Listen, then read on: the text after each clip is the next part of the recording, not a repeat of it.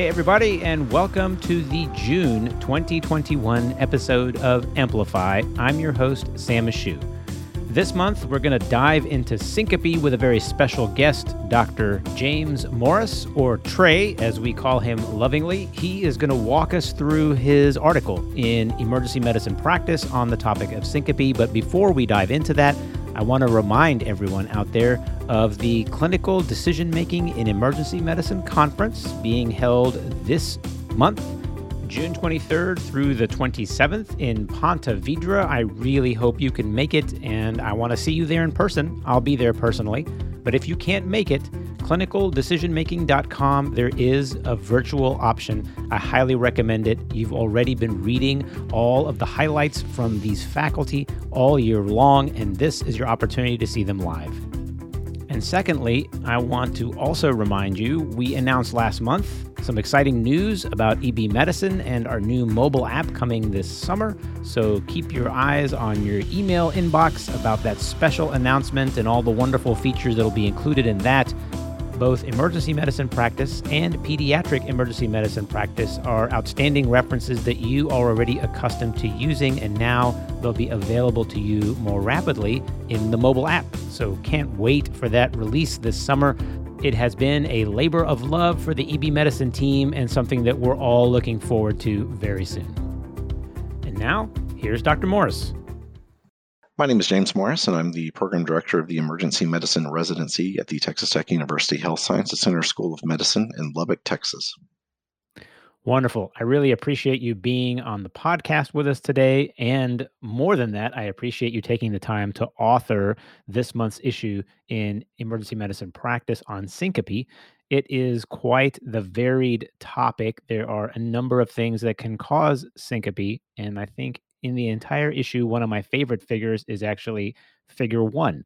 It's sort of a pinwheel that starts with the center being low cardiac output or low peripheral resistance and then works outwards towards a definitive diagnosis of cardiac syncope, reflex syncope, orthostatic hypotension, or drug induced syncope. When we're looking at all of the varied things that can cause syncope, what's a useful way that you approach differentiating all the different types? So I think that's really the, the, the challenge of what we face as emergency clinicians because there are so many different uh, factors that can lead to that final common pathway of low cerebral uh, of low blood pressure low blood pressure with cerebral hypoperfusion, as you mentioned. Um, the this figure, I think, does a really good job of of sort of conceptually dividing out what might lead you to those pathways. Uh, we obviously become most concerned about the cardiac syncope because this is usually the most immediately life threatening. Um, but in, in, in general, there's a lot of different things. Anything that essentially decreases your preload, uh, decreases your uh, cardiac contractility, can ultimately lead to syncope with uh, uh, with cerebral hypoperfusion. And I like in the article that you specifically said if you're searching for a cause for syncope and you find it, then you're sort of leaving this algorithm. As the article progresses, we're increasingly focused on the syncope without a cause. So as we're searching through all of the different items that can cause syncope, once we actually make a diagnosis, say you have a massive PE, or you had an arrhythmia, or we have evidence for um, severe dehydration or something of that sort, then we can exit the algorithm and go treat that problem and not really worry about the syncope anymore as much as just treating the underlying diagnosis. Absolutely. Syncope is is really more of a symptom than it is a specific diagnosis, and it can be the symptom of life-threatening disease. Uh, one of the uh, uh, adages that I ran across in my research uh, said that syncope is uh, the only difference between syncope and death is that you wake up from syncope, and so obviously there's a great deal of overlap there. Um, our risk stratification of syncope should really only occur if we have failed to identify an, an immediately life threatening cause, such as GI bleed, pulmonary embolism, acute MI, subarachnoid hemorrhage, etc. Those are all things that can manifest with transient loss of consciousness, but are very, very different entities than uh, syncope without an apparent etiology. So let's start at the top. One of the things that's frequently puzzling is trying to differentiate syncope from a seizure as the patient is presenting in the emergency department. And we are in a place where we have to inquire about specific details on what people saw. People frequently think they're seeing seizure activity, but that may not always be the cause. How, how do we go about differentiating those two The real key is is the history, um, and unfortunately, uh, we're often not there, and the patient was unconscious, so they're not able to provide a great deal of the history. So, getting anything we can from bystanders to EMS, et cetera, will be very beneficial in trying to distinguish those. It's the case that patients often, or, or bystanders, people, uh, lay people, uh, and healthcare providers as well, often focus more on the movement uh, rather than the loss of consciousness. And so things will be labeled as seizure, uh, even though that's not actually what, what happened. Seizure, I think, is probably better conceptualized as an electrical storm in the brain that may result in motor activity. In syncope, the brain is being hypoperfused. And so while there can be some convulsive activity associated with it, it's typically briefer. Uh, and if you are able to get a reliable number of uh, jerks uh, associated with the episode. Less than 10 would probably uh, indicate syncope, whereas uh, more than 20 is going to be more suggestive of seizure. Uh, the other big thing that's really, really helpful is determining if and how long any post-ictal period was present. As mentioned, you know, an electrical storm in the brain is going to leave the neurons uh, sort of stunned uh, for a period of time, you know, on the order of 15 to 60 minutes. Whereas with hypoperfusion, once you turn on uh, the blood back to the brain, the brain is going to start functioning fairly normally again within a very brief period of time, usually seconds to a minute or so.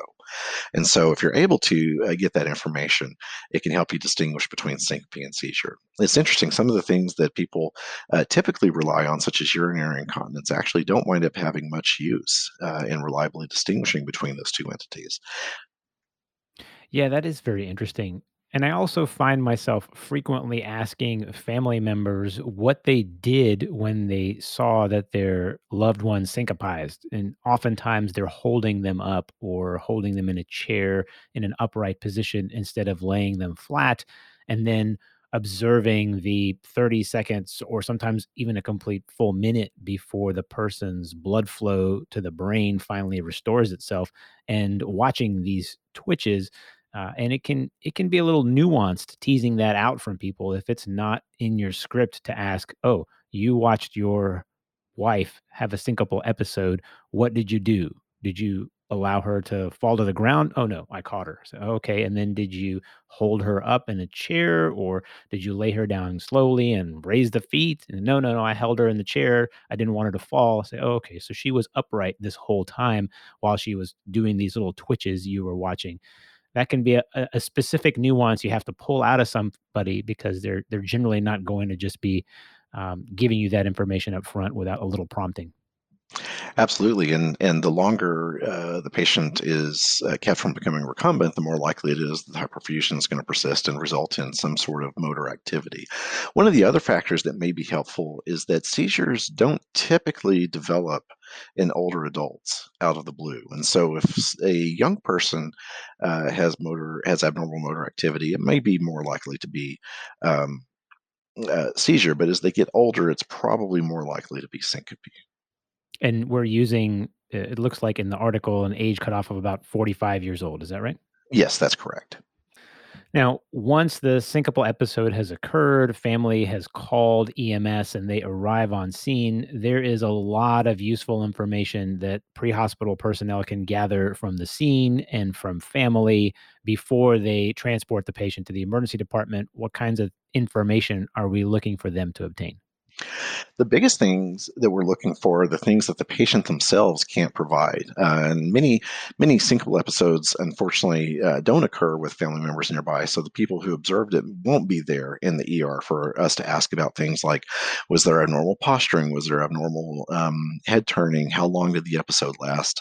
Did they go to ground immediately? Uh, did they have any sort of uh, pallor or uh, other uh, unusual appearance before the episode occurred. And so those are all questions that can uh, that the pre-hospital providers can obtain, which which can be really really instrumental in making the diagnosis. Uh, uh, I, there's there was one one one study uh, I, I, read that estimated that when the diagnosis of undifferentiated syncope is made uh, in the ER, about 90% of the time is from the history and physical. Uh, and so the the single most valuable uh, test we have uh, is sitting down and talking to the patient. And then things that pre-hospital personnel can perform before arrival would be checking a blood glucose to make sure they're not hypoglycemic. Uh, I noticed ECG or pre-hospital ECG is in there, and a brief and focused neurological exam is in there as well. Yes, uh, there there is some evidence that in cardiac uh, causes of syncope, some of the arrhythmias may be transient, uh, and uh, the closer to the event that, then, an ECG is recorded, the more likely we are to find an abnormality that we might be able to act upon. It's also helpful to be able to take that pre-hospital EKG and compare it to an EKG obtained in the ER. Uh, of course, you know it's a, it is an episode of altered mental status, so uh, glucose is appropriate. Doing the the standard assessment uh, to make sure that they're not hypoxic, they're not tachycardic, they're not hypotensive, etc., uh, is also important in the pre-hospital environment. We do expect people um, to be transiently hypotensive when they have a syncopal episode. So, a, a slightly low uh, blood pressure in the pre hospital environment is not necessarily alarming, but we certainly want to make sure that it's not persisting. And then they need to elicit if there's been any history of trauma, not necessarily like falling off a ladder or roof, although that's important, but more also regarding the syncopal episode itself. Did they fall in the bathroom? Did they hit their head? Was there any kind of CNS trauma as a result of the syncope or preceding it. Is that right?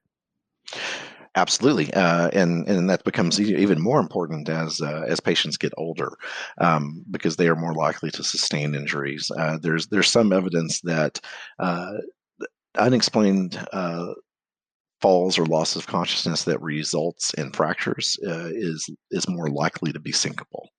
Uh, and so they certainly want to make sure that they're doing an appropriate assessment of the patient and seeing if if uh, C-spine uh, immobilization is indicated uh, at that time, or if there's an injury as a result of the syncope that might be better cared for in a trauma center.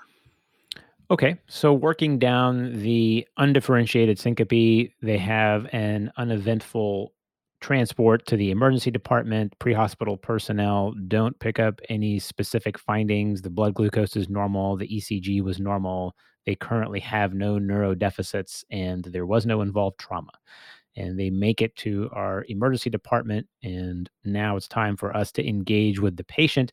Uh, when we start with the history, what kinds of things are we going to be asking the patient that would be helpful in the differentiation process?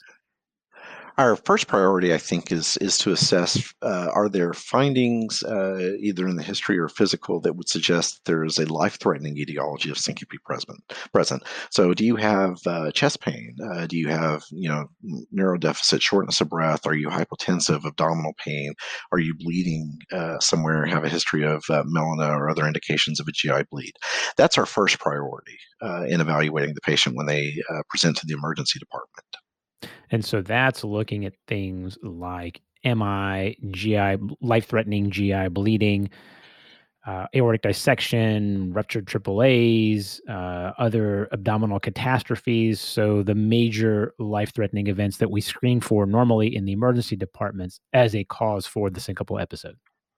Absolutely, and and just as uh, uh, people oftentimes will focus on the the abnormal motor activity that might accompany uh, syncope, sometimes people will be so focused on the loss of consciousness that they sort of minimize or neglect to mention the oh yeah well I had some abdominal pain with this or or gosh yeah I have been bleeding pretty heavily uh, you know in my period or uh, you know I had some had some chest pain with it before this happened, but they may not uh, draw that to our attention unless we specifically ask for it. And what about the elderly people and falls? So I'm seeing someone with your typical hip fracture from a fall. What kinds of tailored questions am I going to have to ask this person for a to differentiate was this a syncopal episode or not? So I think the biggest factor is do they have a clear recollection uh, of this being a mechanical fall? Uh, they were up walking, they tripped on the rug, they tripped over a step, um, and they recall everything on the way down. Uh, patients that found themselves on the floor, uh, I think we we have to assume that there's a good chance that this might have actually been a syncopal presentation. And uh, there's there's one study that indicated that uh, perhaps even as many as 50% of unexplained falls in this group may be syncopal in origin. Wow. So, trying to find out if the person recalls the fall is critical. Discussing other associated sh- symptoms that might lead us down another pathway, like the chest pain, the abdominal pain, the neuro symptoms, uh, and then asking if they had any prodromal symptoms. All of that is encompassed in what we're going to ask for the initial evaluation if we feel that we've uh, determined that there's not, uh, at least based on the history and physical and immediately life-threatening cause that we need to investigate further, then we can turn uh, to for, toward uh, examining the syncopal episode a little bit more specifically. And some of the things to ascertain and, and evaluating that is is this something that's happened to them before? Maybe they have a long-standing history of syncope, and this is a very similar episode uh, to what they've had previously. Uh, do they recall any warning that there was going to be a loss of consciousness. Some patients will describe getting clammy, uh, lightheaded, tunnel vision, uh, roaring or ringing in their ears. Uh, maybe they had palpitations. Uh, figuring out if there were any sort of prodromal symptoms uh, can be very helpful in determining whether or not this was syncope and maybe helping you uh, figure out what type of syncope they might have had. Okay. So one, we're done with our history and we've obtained answers to all of those questions. We're moving on to examination. There is a pretty heavy focus on vital signs, and appropriately so. We call them vital for a reason, but vital signs make a big difference. Is that right? Absolutely. Patients with abnormal vital signs that persist uh, upon presentation to the emergency department should not be presumed to have a low risk etiology of syncope. Uh, and that's something that we sometimes uh, maybe don't pay as much attention to the tachycardia. Uh, we think, oh, well, they had syncope, so of course they're going to be hypotensive. But in fact, uh, if they have persistent hypotension, that's a big red flag that there's something much more serious going on that we should not ignore. Yeah, and additionally, uh, hypoxia, uh, even mild tachycardia, you know, pulse rates of about 100, all of those things can impact our differential uh, and and make a big difference in trying to determine whether this was just benign syncope.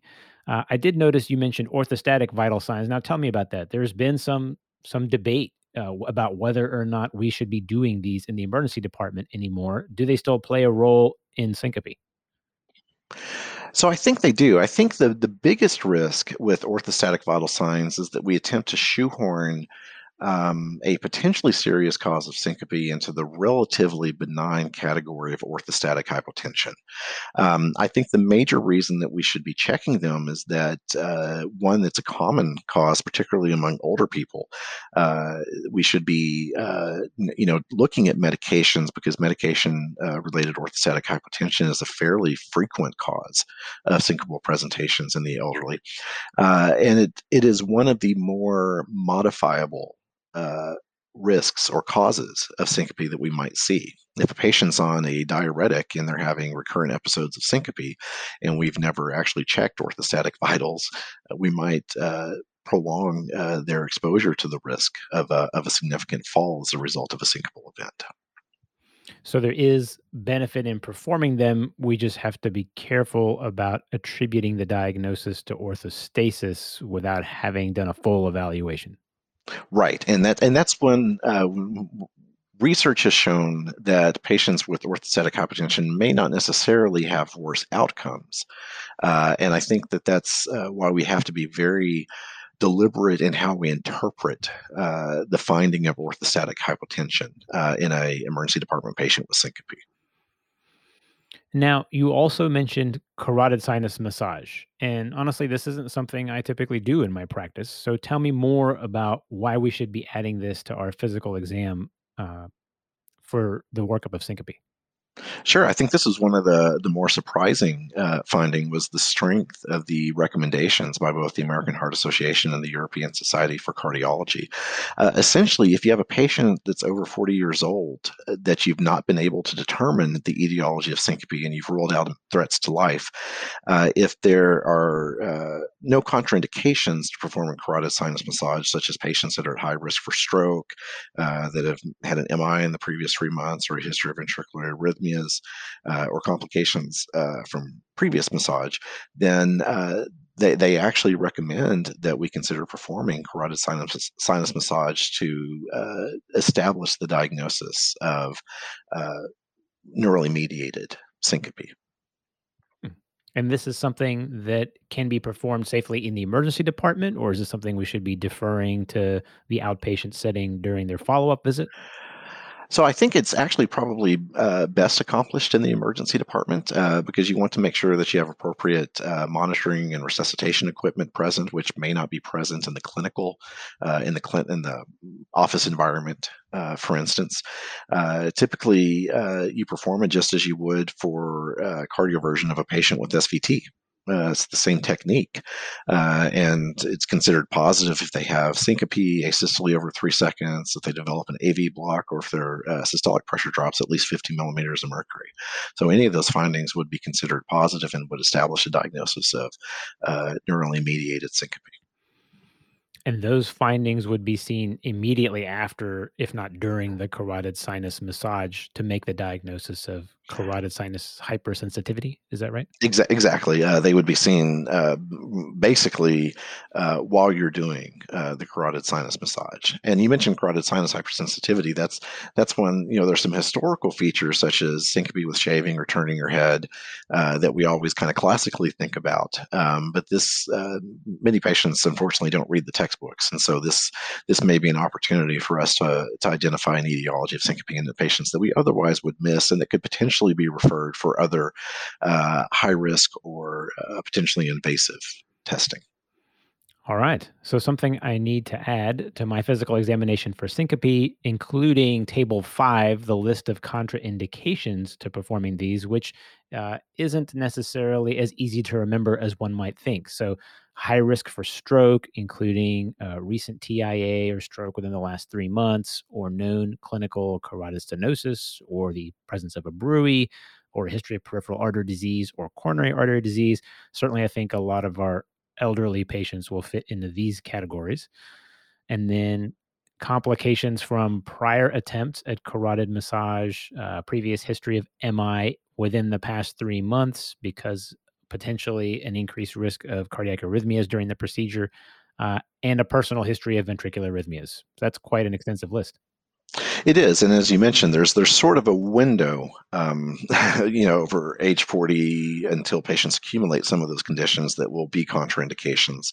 Uh, so it's not something I'm going to be trying in my 90 year old patients, um, but but for the young, otherwise healthy people in their 40s, maybe early 50s, uh, it might be uh, beneficial.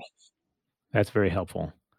And then we move on to our ECG. So we're going to perform an electrocardiogram on these patients, even if they've had one pre hospital, so that we can at least do the comparison to see if there's been any change. But what kind of things are we looking for in the ED on ECG? So that's uh, actually a fairly controversial question um, because uh, in a perfect world, we'll get a completely normal EKG, normal sinus rhythm, no conduction abnormalities, no arrhythmias, uh, no evidence of ischemia or any other unusual uh, findings such as Brugada or epsilon waves, etc. Um, that's the perfect world. Um, if we don't get the normal EKG, then it becomes a lot more challenging because there is some controversy as to which findings are actually more likely to be associated with adverse outcomes. Uh, and that's where, uh, for instance, uh, curiously, uh, the type 1 Brugada um, may actually not be as clearly associated with adverse outcomes, uh, even though we always think about looking for it. Um, uh, there, there's some controversy as to whether or not that's actually uh, a dangerous finding. But in general, uh, any kind of non sinus rhythm, if they have multiple PVCs, uh, short PR intervals, any kind of AV block, even including first degree AV block uh, in patients with syncope, left bundle branch block, or any kind of ischemic findings are worrisome and may portend a, a bad outcome. And when we talk about these findings, these should be new findings, correct? So, for example, if I have an old EKG on this patient and they have the same changes a year ago and there's been no new change, is that does that exclude them from the high risk category? So, I would say actually it does not exclude them um, because the the the goal is that we're trying to identify patients with um, poor conducting systems um, and that could be from a variety of causes. But if if their uh, cardiovascular uh, physiology is such that they've already developed left bundle branch block, or they have non-sinus rhythm, uh, including atrial fibrillation, uh, even if it's not a new finding of atrial fibrillation, it's likely associated with uh, worse outcomes. Okay, so not necessarily a new finding, just the presence of these things on ECG may put them in a higher risk category. Yes, that's correct. All right, and then labs. So some of us may be working at a place where we already have a pre-built order set for you know syncope over the age of 40 but if not and you're having to pick and choose there are some things that are helpful and some things that might be helpful so where do we start in this scenario so I think starting uh, with with sort of the more basic studies, such as your CBC, your electrolytes, renal function, and uh, pregnancy tests, particularly in uh, females of childbearing age, I think that's uh, reasonable. Um, now, you can make the argument that for a young person with clear vasovagal syncope, those are not necessary. Um, but I think if you're if you're reaching the point where you have an, an undifferentiated syncope, uh, those are very uh, reasonably uh, inexpensive uh, studies that can that can sometimes help identify patients that might otherwise be missed.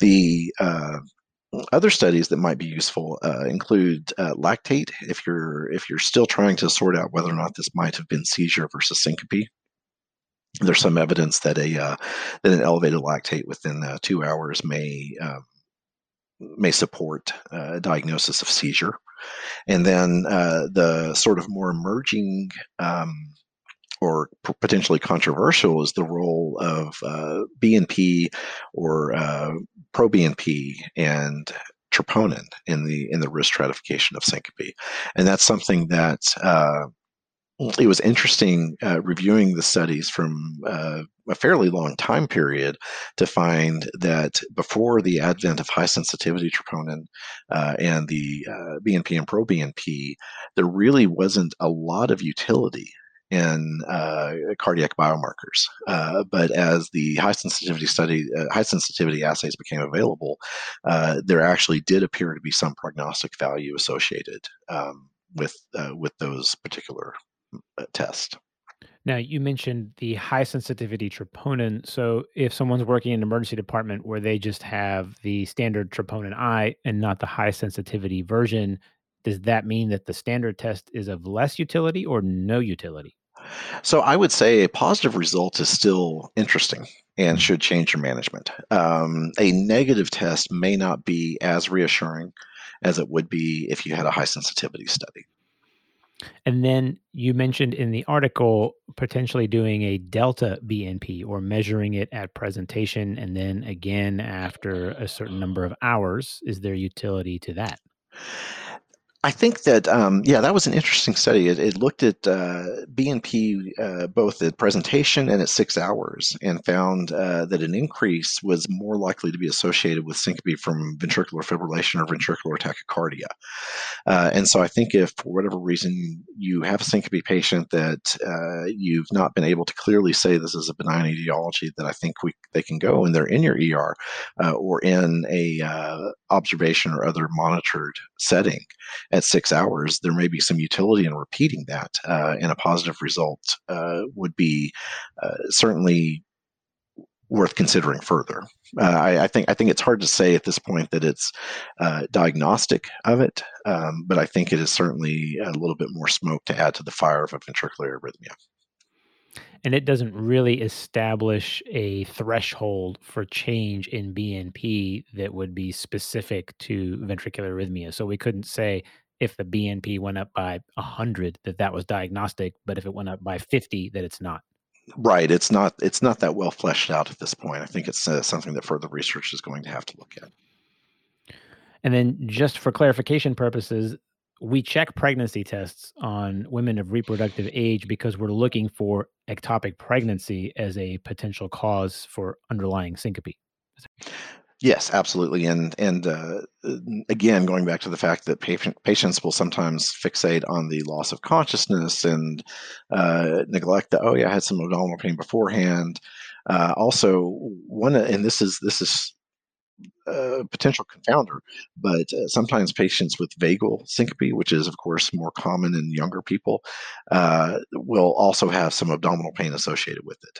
Uh, and so that that can make it a little bit more challenging, but certainly it's something that we want to avoid ascribing uh, the abdominal pain to a benign etiology until we've ruled out uh, that threat to life. Okay, so I've got my list of labs there. BNP may be helpful depending on the situation. Same with the troponin, uh, lactic acid, if I'm still debating whether or not this was a seizure.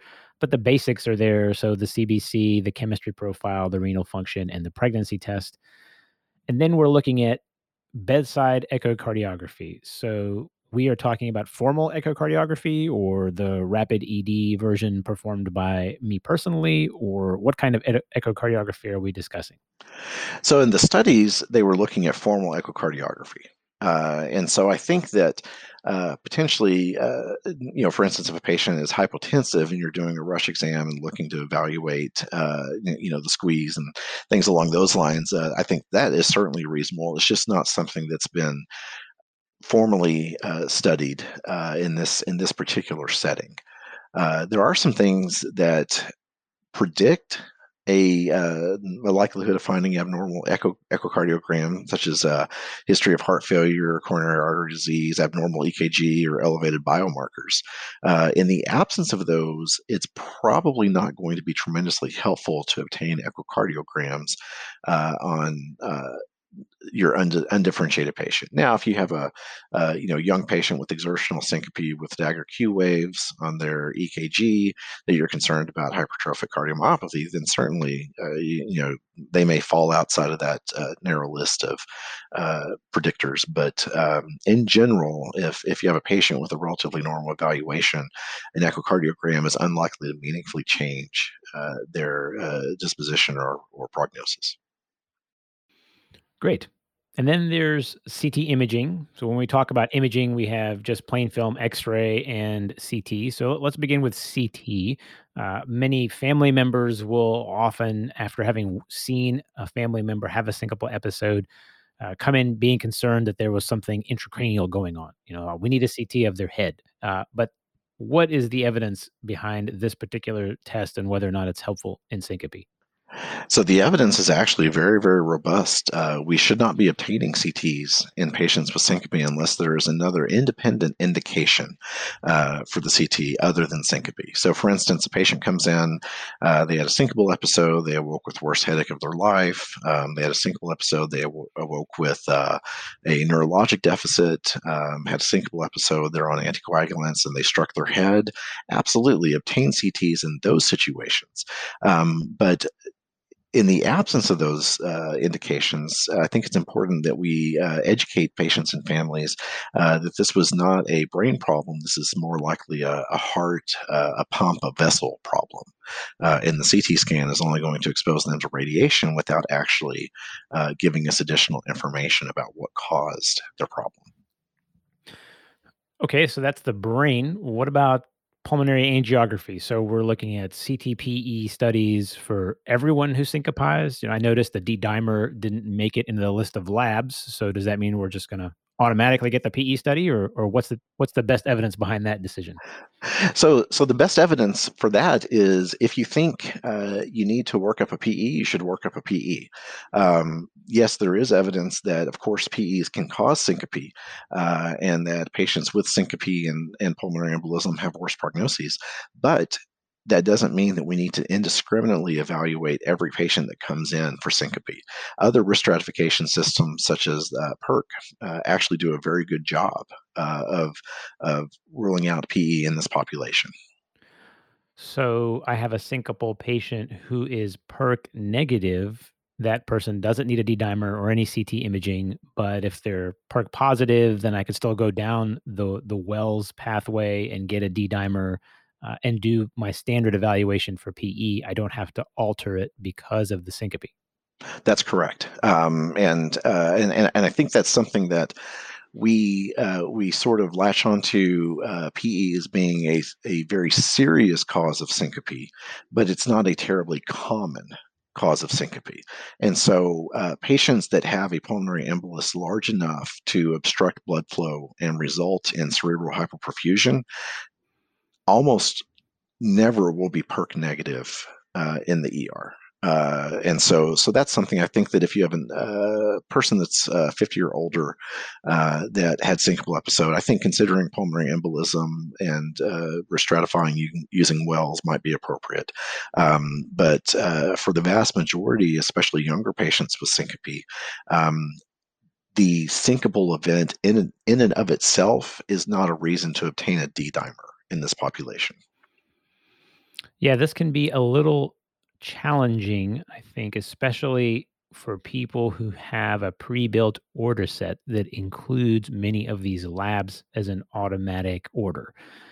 Uh, I've seen cases where we get uh, elevated BNPs or elevated D dimers or uh, an elevated lactic acid that's borderline and we end up kind of scratching our heads going well i'm not entirely sure what to do with this information because it came before any kind of pathway or calculation of risk or consideration for risk before the the result arrived. And so i think it's good to highlight that it's still important to run through that mental algorithm and decide on a risk level before you automatically order tests because test results will come back abnormal and then the interpretation of them is going to rely on you having already performed that mental activity and if you haven't done it already, it can be really muddying for the picture. Absolutely. I think without knowing what the pretest probability of the condition we're looking for is, it's it's challenging, if not impossible, to accurately interpret a test result. Uh, and uh, when uh, autopilot has been uh, uh, has already been initiated, and, and we are presented with a series of test results, sometimes it, it definitely clouds the picture.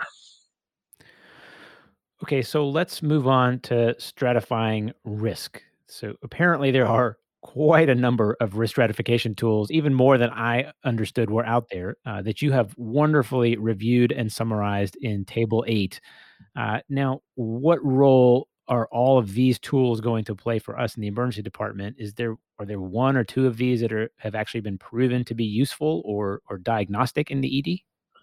So that's that's a very challenging uh, question to answer fairly, I think, um, because uh, as with many studies, many uh, clinical decision rules, when the uh, originators test them, they perform very very well, uh, and then uh, researchers from a different institution, a different region, start to look at them. They don't tend to perform as well, and with syncope, that's that's very much the case. You know, there's the old uh, adage in medicine that if there's you know 10 treatments for a condition then none of them are very good uh, similarly uh, if there are 14 different clinical decision rules then none of them are great uh, there is uh, uh, there's been a few that came out in the past year or so that i'm optimistic that if externally validated may actually be meaningful and, and achieve their goal of reducing admissions uh, for, for patients. And those are the, the Canadian syncope risk stratification uh, system and the and the FAINT rule. Uh, the, both of those are fairly recent, though.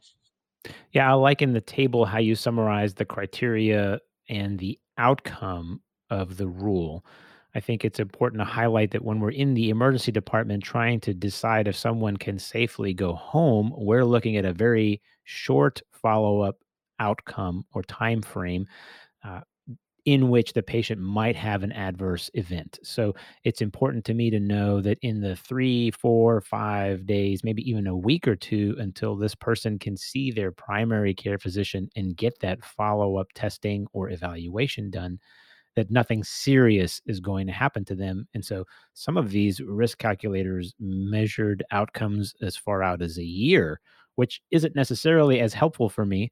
Uh, it's good to know that they're low risk for a year, but I am really hyper focused on the next seven days uh, and what's going to happen with this person then during that time frame. So I see that some of these scoring systems all they all vary based on their criteria, what the score cutoff was, and what the ultimate outcome was that they measured, making comparison really quite difficult. Yes, and uh, another uh, factor that I thought was interesting is that some of the rules uh, actually incorporate the clinician's uh, estimation as uh, as far as what the etiology of syncope might be. Uh, for instance, patients that are presumed to have a, a vasovagal episode will be low risk, mm. or or have points taken away that move them further away from being a high risk patient, whereas patients that are estimated in the clinic in the ED to have a, a high risk presentation actually or pushed further towards the high risk end of the scale. I thought that was kind of an interesting uh, uh, phenomenon how the role sort of piggybacks uh, on clinician gestalt. Yeah, that is that that can be problematic if you're listening and you're and you're not sure what we're talking about. Sometimes th- that allows for some bias from the person who is performing the calculation. So if I'm the physician and I think, oh, you just had vasovagal syncope, this is really nothing, and that's a bias I already bring to the table, then when I open up the calculating system and it asks me, do you think this is vasovagal and pretty benign? And I put yes, if it weighs that highly, then it's not actually performing any kind of objective assessment. It's really more just validating the bias I already brought to this conversation. And though my opinion certainly has weight, the helpful scoring systems rely less on that and more on some objective data. And then it's helpful if they confirm what I already assume or the bias that I'm bringing, uh, and less helpful if they're just relying a lot on what I'm bringing to the conversation before we even start the calculation. So that's why that particular element can be a little challenging in scoring systems. But I do think you did a really good job summarizing all of that data. I especially like table seven, this is the the low risk and high risk features of syncope, which looks like it came from the European Society of Cardiology, uh, based on just the event. So characteristics that make it low or high risk, uh, their past medical history, characteristics that make it low or high risk, and then their physical examination and ECG. It's a very nice table that outlines those abnormal and hopefully reassuring findings. Uh, I found that to be very helpful. Yes, I, th- I thought that was an excellent presentation uh, because one of the things you uh, you start to see is that there are clusters of findings that support a low risk or a high risk presentation. And so patients that are young, that are healthy, that have normal vital signs, that have a presentation suggestive of a vasovagal event, that have a normal EKG, et cetera, all of these kind of cluster around low risk, even if there's no one specific clinical decision rule that incorporates all of those elements. And similarly, older patients with significant comorbidities or those that have abnormal vital signs, those that have chest pain, uh, shortness of breath, um, elevated cardiac biomarkers or uh, abnormal EKGs, those tend to cluster as high risk. And so the uh, table from the European Society of Cardiology actually did a really good job of putting that in, in a format that you can kind of see uh, almost immediately mm, how those how those shake out. Okay, and before we move on to the disposition, so what we're going to do with this patient ultimately, there are a couple of controversies you highlighted. One we spoke about already, that's orthostatic vital signs, but another was the admission of elderly patients. So tell me what the controversy is there. So th- I think that the, one of the things uh, that we as emergency clinicians have in our mind is that uh, if we put a patient in the hospital, we're doing something good for them, uh, that we are changing their outcome, their prognosis in some way. And for syncope, that doesn't necessarily appear to be the case. So, for patients in whom, elderly patients in whom a life threatening uh, etiology has not been identified, but who are high risk based on age or other, other risk factors, um, it appears that their, their long term uh, outcome is really related to their comorbidities, not to the hospitalization itself. Uh, and so that's uh, to me, I, I, found that to be fairly interesting. Uh, that uh, our, our reflexive, oh, you know, the patient is high risk for a bad outcome, we should put them in the hospital. Well, maybe that hospitalization actually doesn't do anything meaningful that's going to change uh, their risk for a bad outcome. One of the other uh, things that's, that I think is reasonable to consider is that many of the risk stratification systems incorporate uh, historical findings such as CHF, uh, but there is some evidence that patients, even elderly patients or patients with risk factors by past medical history, um, can be safely discharged if their present syncopal episode was related to a benign cause. And that's, uh, you know, again, with the elderly, one of the most frequent ones is medication related orthostatic hypotension. Of course, they can also get dehydrated, uh, et cetera. So there's lots of, lots of potentially uh, relatively benign uh, causes that could be potentially safely discharged from the ER, even if uh, they have history of coronary artery disease or CHF. Uh, that the risk stratification uh, systems would indicate should prompt hospitalization. Yeah, you know, we talk a, a lot about shared decision making. I kind of feel like it's the the hammer that's constantly beat into my head uh, here in the last several years. But but this is one of those areas where I have been surprised with what patients have told me, even in scenarios where they've had a dramatic syncopal episode. If their entire ED evaluation is normal and there are no red flags, and we're going through their risk stratification, there are quite a number of people who do not want to be in the hospital. And unless we have objective proof that the hospitalization is going to actually yield something important for the patient, their automatic set point is I'm going home unless you can prove to me that being in the hospital is going to make a difference for me. Uh, and so this kind of information is helpful, especially when having you know the conversation with the 70 year old where we say, well, look, you you have multiple medical problems, but actually the data shows even with that, if your ED evaluation is completely normal, the hospitalization may not reveal the cause and here's the scenario wherein you you have some high risk elements or some high risk features based on your past medical history but nothing else is coming back abnormal. And now we're left with the decision of do we need to put you in the hospital eh, or can we send you home and have you follow up with your primary care doctor? And i've always been surprised with the number of people who just want to go home and want to avoid the hospital at all costs yeah, I think that's uh, that's that's definitely true. Uh, you know, sometimes if the if the ultimate, I guess, uh, end game of the treatment they might receive is not something they're indicated, uh, they're not not something they're interested in, rather, uh, then there's really no reason to put them in the hospital. Uh, you know, my my I guess my kind of personal rule is that you know 90 year olds can do whatever they want uh, you know, if a 90 year old comes in for a problem that it's reasonable to hospitalize them for, I'm happy to put them in the hospital. And if they have something that I think they need to be hospitalized for, but they want to go home, absolutely, uh, I, will, I, will, defer to their wishes. Uh, it gets a lot trickier when you have the 58 year old or the 67 year old. Um, but certainly, as you as you reach uh, the extreme of age, uh, I think engaging that shared decision making and, and just giving them the data they need to make the best decision for them personally uh, is is the right choice. So, when we talk about disposition, now that we've had this conversation with the patient, we've done our evaluation, you have broken down the disposition pathway kind of into three groups the high risk, the intermediate risk, and the low risk based on some of criteria and their past medical history. And the the ultimate disposition there varies quite a bit. So walk me through that a little bit. Sure. So I think the you know the high risk patients, the the ultimate high risk patients are those that are that experience syncope as a result of a uh, ongoing life threatening condition. So the patient with massive pulmonary embolism, or the patient with the MI, the patient with a subarachnoid hemorrhage, those are very very easy, uh, straightforward decisions.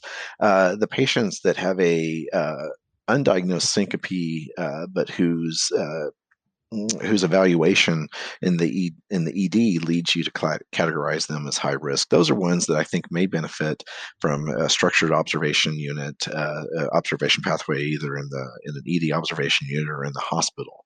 Uh, and those um, those again, I think, are very, uh, very straightforward. We make that recommendation. Uh, that's uh, at the other end of the spectrum, the low risk patients. Those are very simple as well. If you have a young person that came in that donated plasma and then had a uh, syncopal episode, you know, give them some fluids and they can go home and everything's fine. Uh, uh, it's it's the ones that have pretty benign evaluations, but but some of the risk factors that put them in that sort of that gray zone that are a lot uh, a lot more challenging. And then we're back into this kind of shared decision making zone where we say, you know, you may or may not benefit from being in the hospital with observation. And here's this pathway we've established, but the cause still remains unclear, essentially. Mm-hmm. Yes. And, and, and, I think we have to be honest uh, uh, with the limits of our knowledge. Uh, with, with patients that fall into that category, um, because uh, even even now with all of our testing and all of our research, uh, many many patients will fall into this category of undiagnosed syncope, uh, and we just have to explain to them uh, what is available. Uh, you know what testing might be reasonable and what testing might be likely uh, to produce a diagnosis that would result in a, in a change in therapy. Uh, and for many patients, that's that's a fairly limited list uh, as far as what we're actually going to do. Uh, and if patients have good follow up. Um, with their primary care doctor uh, or or with other some, some facilities actually have syncope clinics uh, or fall clinics uh, that uh, that you might be able to refer your your patient to then in many cases that's actually going to be a fairly reasonable option for disposition from the ED fantastic well we have reached the end is there anything else in the article that you think you, you feel you want to talk about uh, one study of pediatric patients with be 58% received uh, head CTs, and in that particular study, none of them had an abnormality. And so, so we've got to be uh, much more judicious um, in, in imaging, particularly our younger patients. Absolutely, that's a great point. Well, that's a wrap, everyone. Thanks again to Dr. Morris for a wonderful article and a summary for us on the podcast of syncope. Before we sign off, I want to remind you that this month, clinical decision making in emergency medicine is taking place June 23rd through the 27th in Ponte Vedra. And I sincerely hope you can make it, but if you can't, there is a virtual option at clinicaldecisionmaking.com. And also, Look forward to seeing the mobile app from EB Medicine this summer. That's it for me. Until next time, I'm your host, Sam Ashoo.